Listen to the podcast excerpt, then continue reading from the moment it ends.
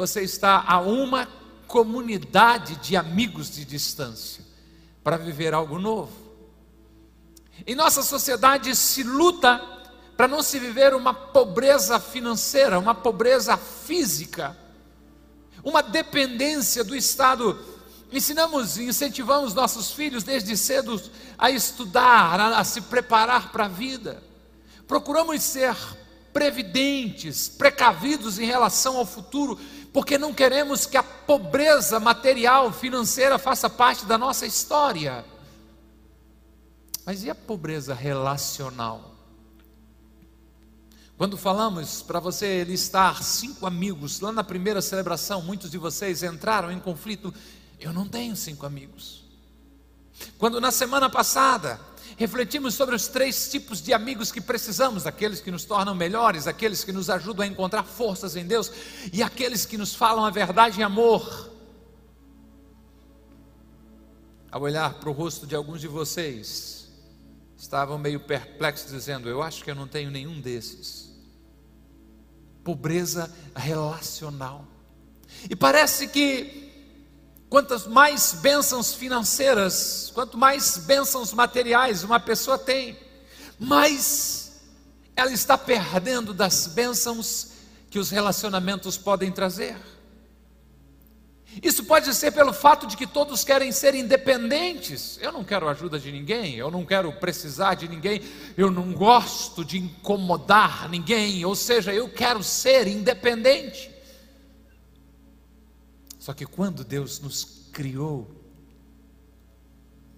quanto mais pensamos em nós como criação de Deus, mas precisamos entender que nosso Pai Celestial nos criou sim para sermos dependentes dEle, mas também sermos dependentes das pessoas à nossa volta. Jesus morreu em nosso lugar, glória a Deus, aleluia. Isso foi para expressar o amor do Pai por nós. Mas a nossa resposta a este presente, a vida eterna, a uma tão grande salvação, deve ser derramar a nossa vida sobre os outros, servir, amar, instruir, caminhar, corrigir, consolar, caminhar juntos. Por isso, com ousadia e fé, eu quero declarar nessa noite de que ser independente não é uma opção para o cristão. Ser carreira solo, cavalo solitário, não é uma opção para o cristianismo. Avançamos, por vezes a gente quando está incentivando alguém a desfrutar um relacionamento com Deus, a desfrutar o amor de Deus, nós dizemos que ela precisa ter um relacionamento pessoal com Deus. Isto é a verdade, mas não é toda a verdade. Sim, todos precisam de um relacionamento pessoal com Deus, apesar de ainda não vermos mas também precisamos de um relacionamento profundo com os nossos irmãos esse sim nós podemos ver.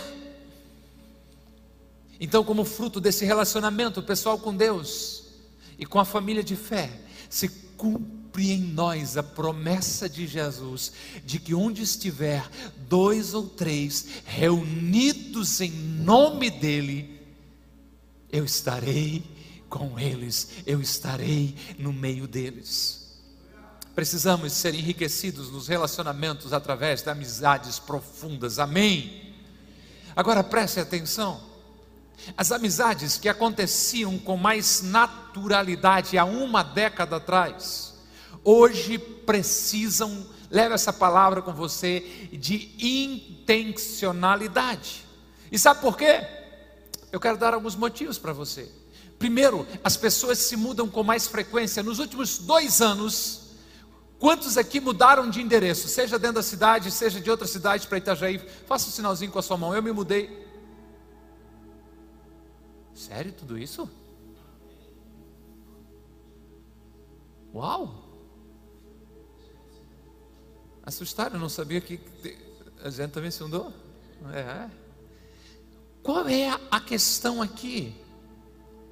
Na sua mudança de geografia, muitos amigos ficaram onde você morava antes. E isso com certeza para alguns de vocês os fez recomeçar as amizades. Precisa então de intencionalidade. Mas houveram outras mudanças, mudanças de hábitos. Antes do ar condicionado final de tarde quente, onde as famílias ficavam? Na varanda, se você era filho de gente rica, né? Chique. Debaixo do pé de árvore, se você era mais dos nossos, assim. E lá se conversava com vizinhos. E lá se tinha amizades. Agora, ambientes climatizados, hi-fi, na hi-fi, né? Você fica na dúvida se o cara está vivo ou não, porque faz uma semana que o sujeito não sai de casa. Eu cheguei numa empresa para visitar essa semana, eu olhei para a moça da portaria e perguntei: a patroa está aí? E ela disse: não sei. O carro da família tem película. Eu vi o carro entrar, mas não sei quem estava dentro. Até para fazer fofoca está difícil, a não ser que a gente vá para redes sociais. Se diminuiu esse contato, essa proximidade. As casas já não têm grandes áreas livres, onde reuniões e encontros eram possíveis. Varandas, quintais, Hoje em dia os muros são altos, as pessoas são prisioneiras de uma tela. O que era comum há três, quatro décadas atrás, hoje é preciso intencionalidade se você quiser ser uma pessoa rica em relacionamentos. Só que apesar de toda a tecnologia, apesar de tudo que você conquistou, se você não tem esses amigos, você diz: está faltando alguma coisa, está algo errado algo não está como deveria ser.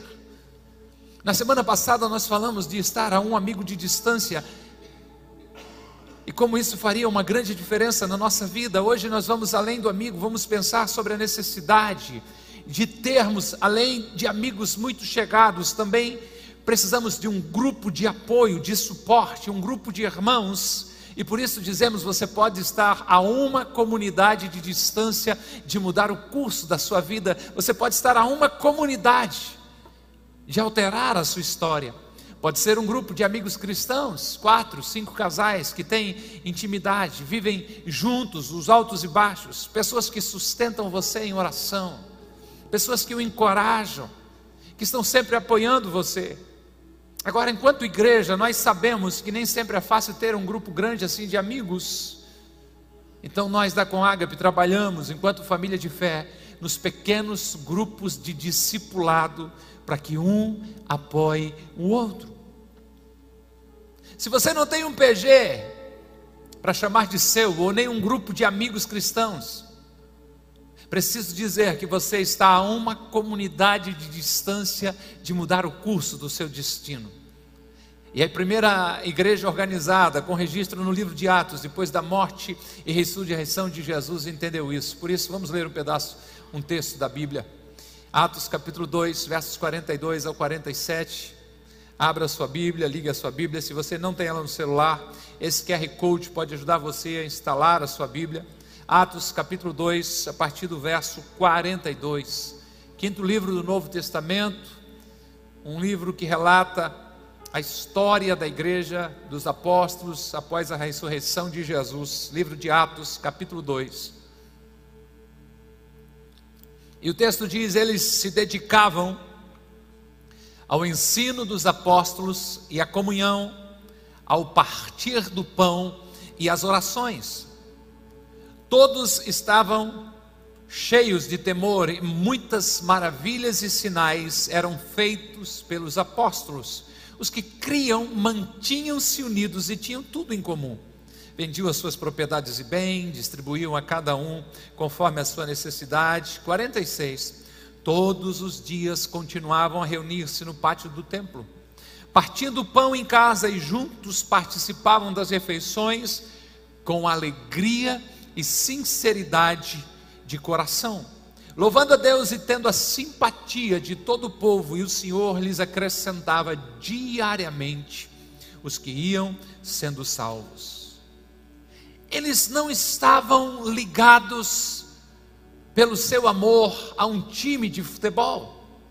Também não estavam reunidos e comungando, dividindo a vida por causa da causa dos pets abandonados. Não, não era isso.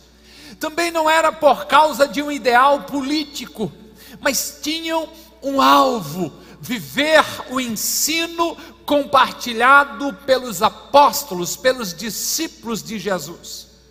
Todos os dias continuavam a reunir-se no pátio do templo. O templo já não os comportava mais, mas para manter a comunhão, partiam pão em casa e juntos participavam das refeições com grande alegria e sinceridade de coração.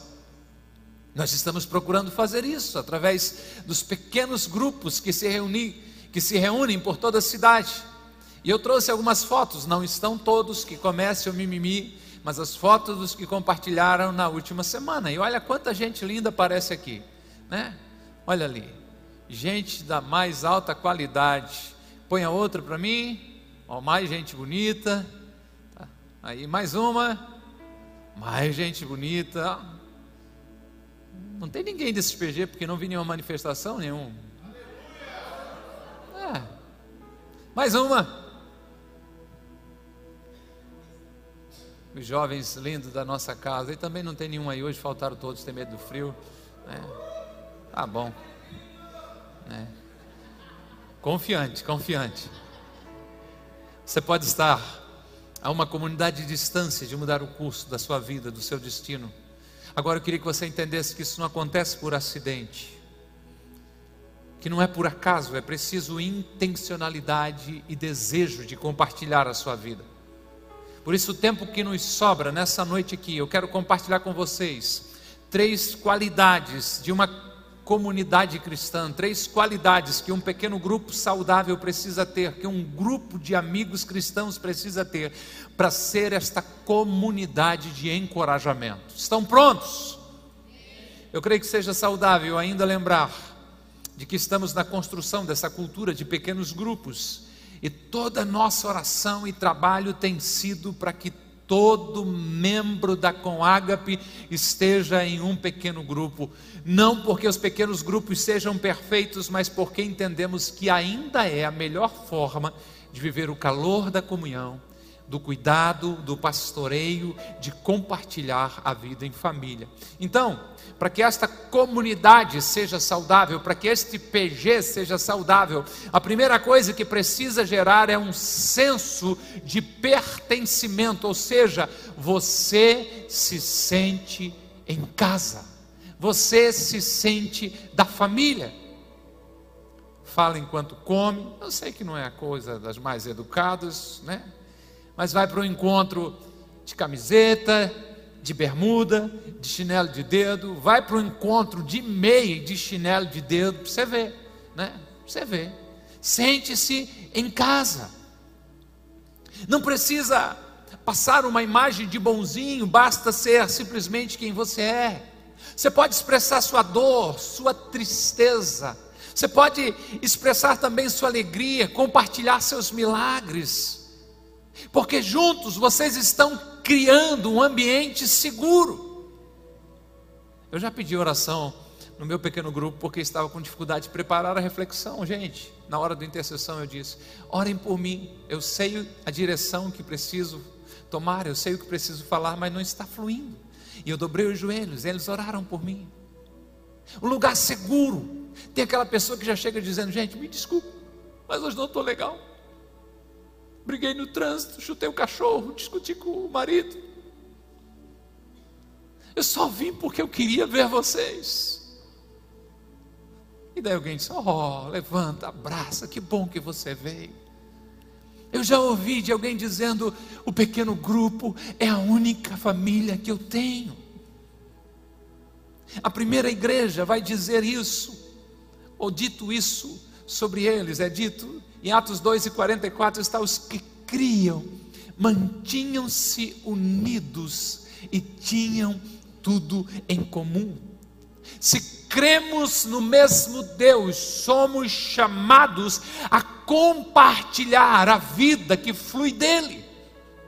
Somos chamados a ter uma vida em comum, uma vida em comunidade. Aquela primeira igreja entendeu isso, dividia seus recursos, seus bens, levavam a sério a vida em comunidade.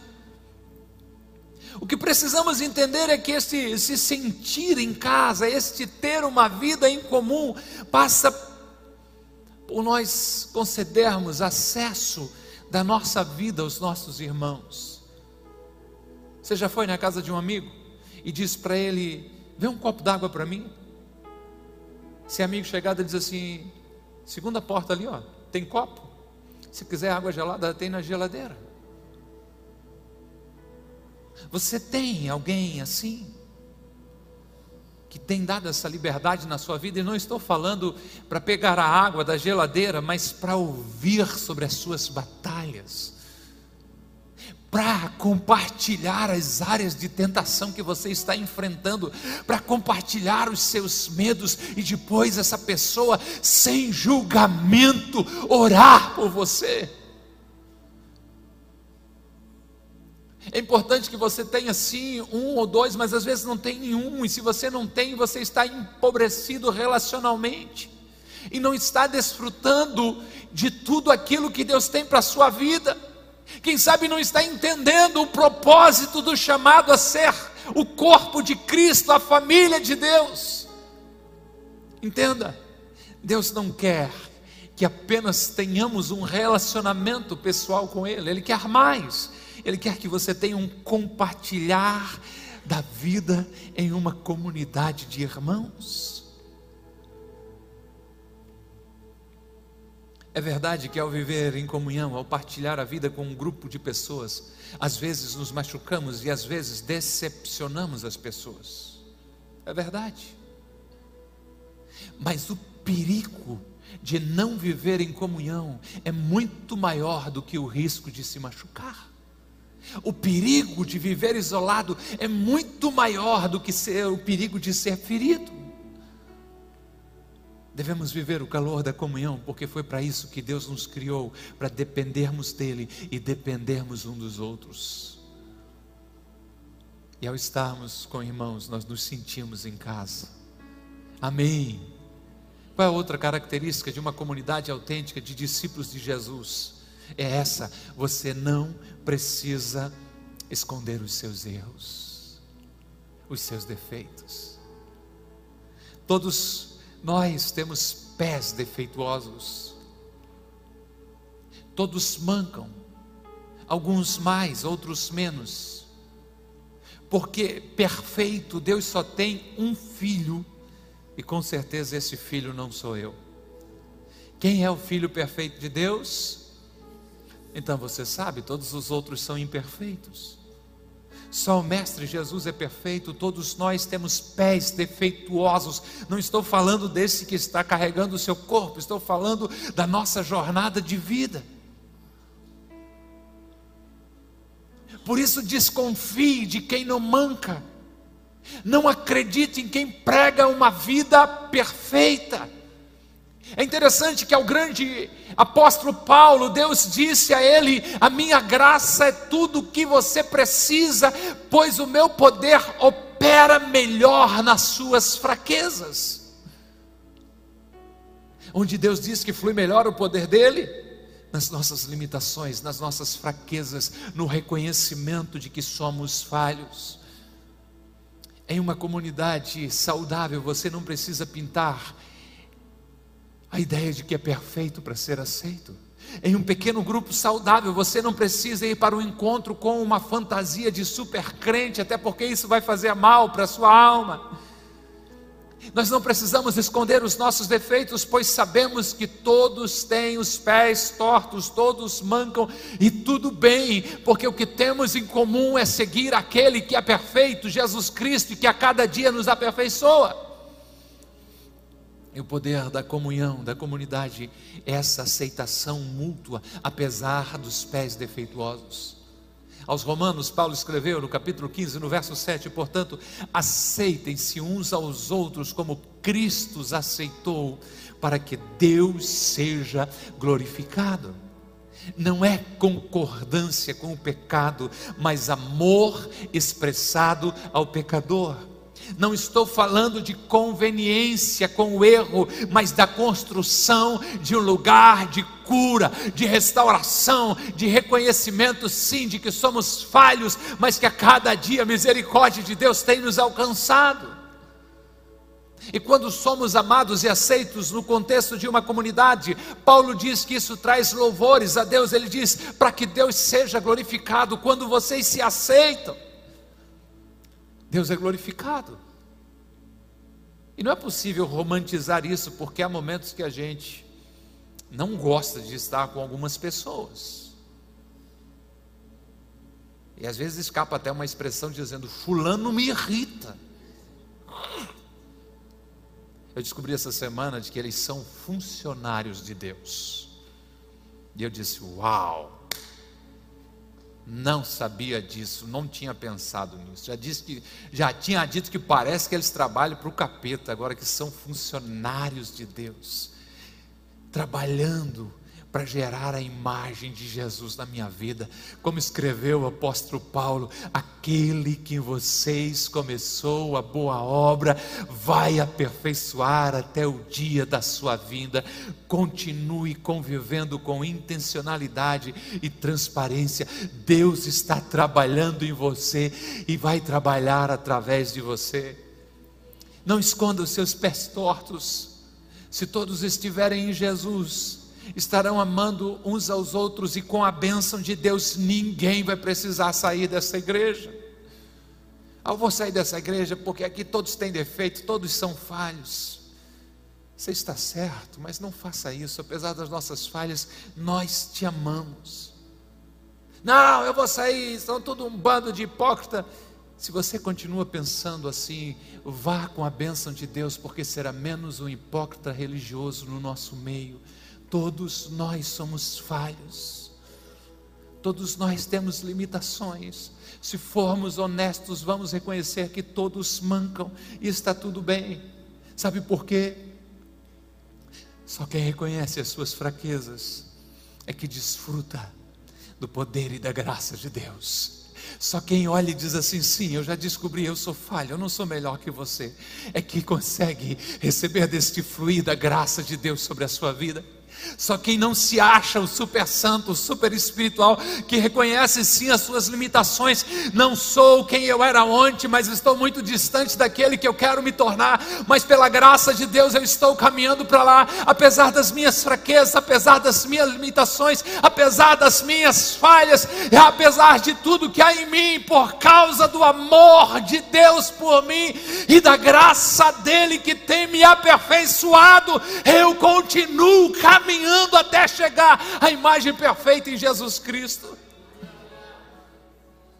Há uma história tão incrível no Antigo Testamento que mostra o poder da graça de Deus sobre os mancos. E o nome desse personagem é Mefibosete. Ele sofre um acidente e por causa disso fica manco, ficou aleijado, foi rejeitado. Mas Davi, o rei, por causa de uma aliança que havia feito com seu pai, Jonatas, manifesta, mostra graça sobre a vida deste homem, Mefibosete. Deve ser, além da aplicação pessoal, a sua tarefa de casa, ler no segundo livro de Samuel, no capítulo 9, mas eu destaco apenas um versículo para você. O verso 13 diz: E Mefibosete, que era aleijado dos dois pés, morava em Jerusalém e comia sempre à mesa do rei. O que tem de interessante nesse versículo, o que tem de poderoso nesse texto, é o seguinte: o rei o aceitou apesar das suas limitações, apesar das suas falhas, e ele sempre comia a mesa do rei, como, ela é, como ele era coxo, como ele era manco, assim como todos nós, espiritualmente falando, somos, mas quando ele estava à mesa do rei, quando você está sobre a bênção do rei, você não vê os seus pés, eles estão escondidos debaixo da graciosa mesa do Rei, apesar dos nossos defeitos, o amor de Deus que cobre uma multidão de pecados e nos transforma cada dia mais parecidos com Jesus, nos dá acesso à mesa do Rei.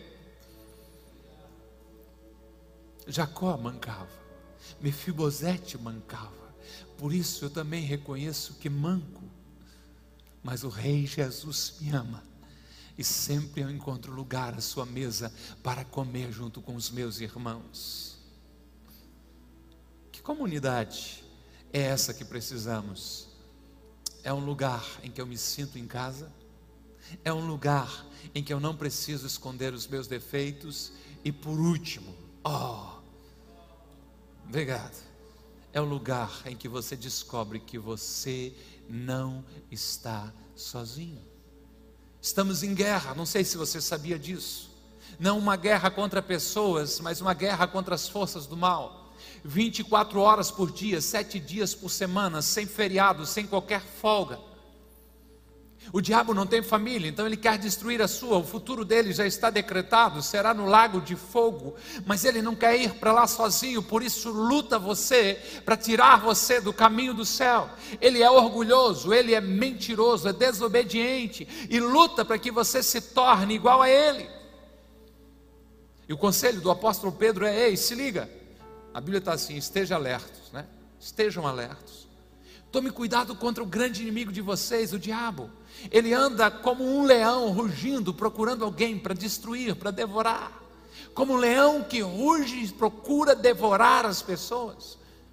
Nós temos um inimigo espiritual e o objetivo dele é destruir você, é roubar você, é matar você, é destruir tudo aquilo que importa o coração de Deus, mas você não precisa lutar essa guerra sozinho. Eu poderia mostrar um vídeo de búfalos lutando contra leões ou contra leão, mas poderia ferir a sensibilidade de alguns de vocês, por isso escolhi só falar. Mas se você já viu um vídeo de um ataque de leão a búfalos, vai perceber que o leão ataca, ataca o mais fraco, o mais vulnerável, o mais distante do grupo. O que me chamou a atenção é que, apesar da tática deste felino em atacar o mais fraco, quando ele atacou, o bando de búfalos, em todas as vezes que vi, se volta contra o leão. E tem vídeos incríveis, onde o leão não aguentou a pressão dos búfalos, que agindo em grupo colocam ele para fugir. Qual é a lição? É que o mais fraco é salvo pela força do grupo. Você não precisa lutar sozinho. O mais fraco é amparado pela força de um grupo. Estou orando por você, estou ajudando por você. Essa semana eu recebi o áudio de um precioso irmão em lágrimas, dizendo como Deus tocou o coração dele para orar por mim. E do outro lado eu começo a chorar também por sentir tanto amor. Eu senti como a força dele em Deus passando para me ajudar também. Ei, hey, você não precisa lutar sozinho. Um cristão sozinho é presa fácil do diabo. Ande em grupo, ande em comunidade, ande em família. Nós somos uma família e quando um é atacado, nós nos levantamos e lutamos, porque o cristianismo não é um playground, é um chamado à batalha, e o nosso inimigo vem para atacar, mas nos apoiamos uns aos outros, estamos ao lado um do outro para lutar essas guerras. Se todos entenderem a importância da comunidade na sua vida, se todos nós tivermos a real dimensão da necessidade de termos este grupo de apoio, de nos reunirmos em pequenos grupos, nós vamos vencer juntos, nós vamos nos apoiar mutuamente. Você não precisa lutar contra um câncer sozinho. Você não precisa trabalhar pela restauração do seu casamento sem compartilhar com ninguém para que possa lhe ajudar. Você não precisa atravessar os vales mais escuros e sombrios da sua existência sem a companhia de ninguém. Tem um grupo de pessoas chamado igreja, chamado pequeno grupo, que está disposto a te dizer: Nós estamos aqui, pode contar com as nossas orações. A sabedoria em conviver em grupo, em andar em equipe, em andar com um time de gente apaixonada por Deus. Salomão, na sua velhice, quando escreve é, Eclesiastes, capítulo 4, verso 12, diz: Sozinha uma pessoa corre o risco de ser atacada e vencida, mas duas pessoas juntas pode se defender melhor. Se houver três, melhor ainda, pois uma corda trançada com três fios não arrebenta facilmente. Você não está sozinho nessa batalha. Se você está vulnerável, é lógico, o inimigo vai te atacar, tentar destruir. Mas se você está dentro de uma comunidade de fé, terá forças para vencer. Você está a uma comunidade de distância de mudar o curso do seu destino, da sua história. A minha pergunta é: você tem essa comunidade na sua jornada? Você tem um pequeno grupo para chamar de seu? Amigos onde você se sente em casa? Amigos onde você não precisa esconder os seus defeitos? Amigos que lutam junto com você? E se não tem, o que está lhe faltando para ter? Devido ao mau tempo, nós não montamos ou desmontamos a central do PG agora à noite. Mas todos os líderes que estiverem agora na celebração estarão no hall de entrada. Montamos ali um espacinho para pegar seu nome, seu telefone e procurar um pequeno grupo mais perto da sua casa.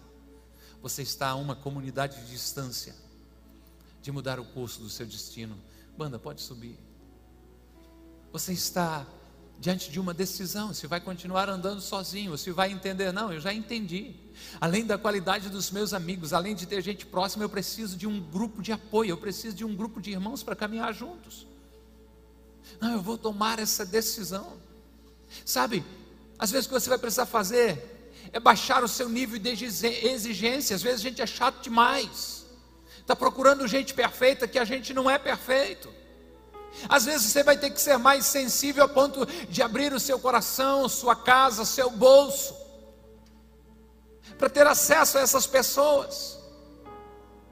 Porque às vezes a nossa reclamação de que não tem amigos, na verdade, é que nós nos fechamos em torno de nós mesmos e não nos abrimos para essa comunidade de gente. Acho que o Senhor venha nesse tempo soprar um vento de renovo sobre os laços de amizade, sobre os laços de comunhão, e você venha dizer: Eu amo a minha família, não consigo ficar uma semana sem ir no pequeno grupo, sem ir na celebração, de abraçar, eu não fico sem estar no grupo de WhatsApp conversando, eu quero estar perto. Quando um fala que está precisando de alguma coisa, eu corro para cima, eu quero ajudar. E nós vamos cantar agora, e eu espero que você se movimente. A hora que estivermos cantando, sentir vontade de cumprimentar alguém, se não sentir, fique parado aí, alguém vai cumprimentar você. Essa canção diz que a gente recebeu um novo coração. E como fruto de recebermos a imagem do Senhor em nós, a gente começa a expressar esse amor um pelos outros. Se você sair convencido daqui que você precisa desse lugar de comunhão, em que você se sente em casa, desse lugar de comunhão, não para mostrar a sua santidade, a sua perfeição, não, nós não queremos ver isso. Queremos sim que você seja cada dia mais parecido com Jesus. Glória a Deus, aleluia. Mas que você diga: aqui está doendo, aqui está difícil, eu não estou vencendo essa parte. Essa sinceridade. E que você saiba que pode contar com a gente.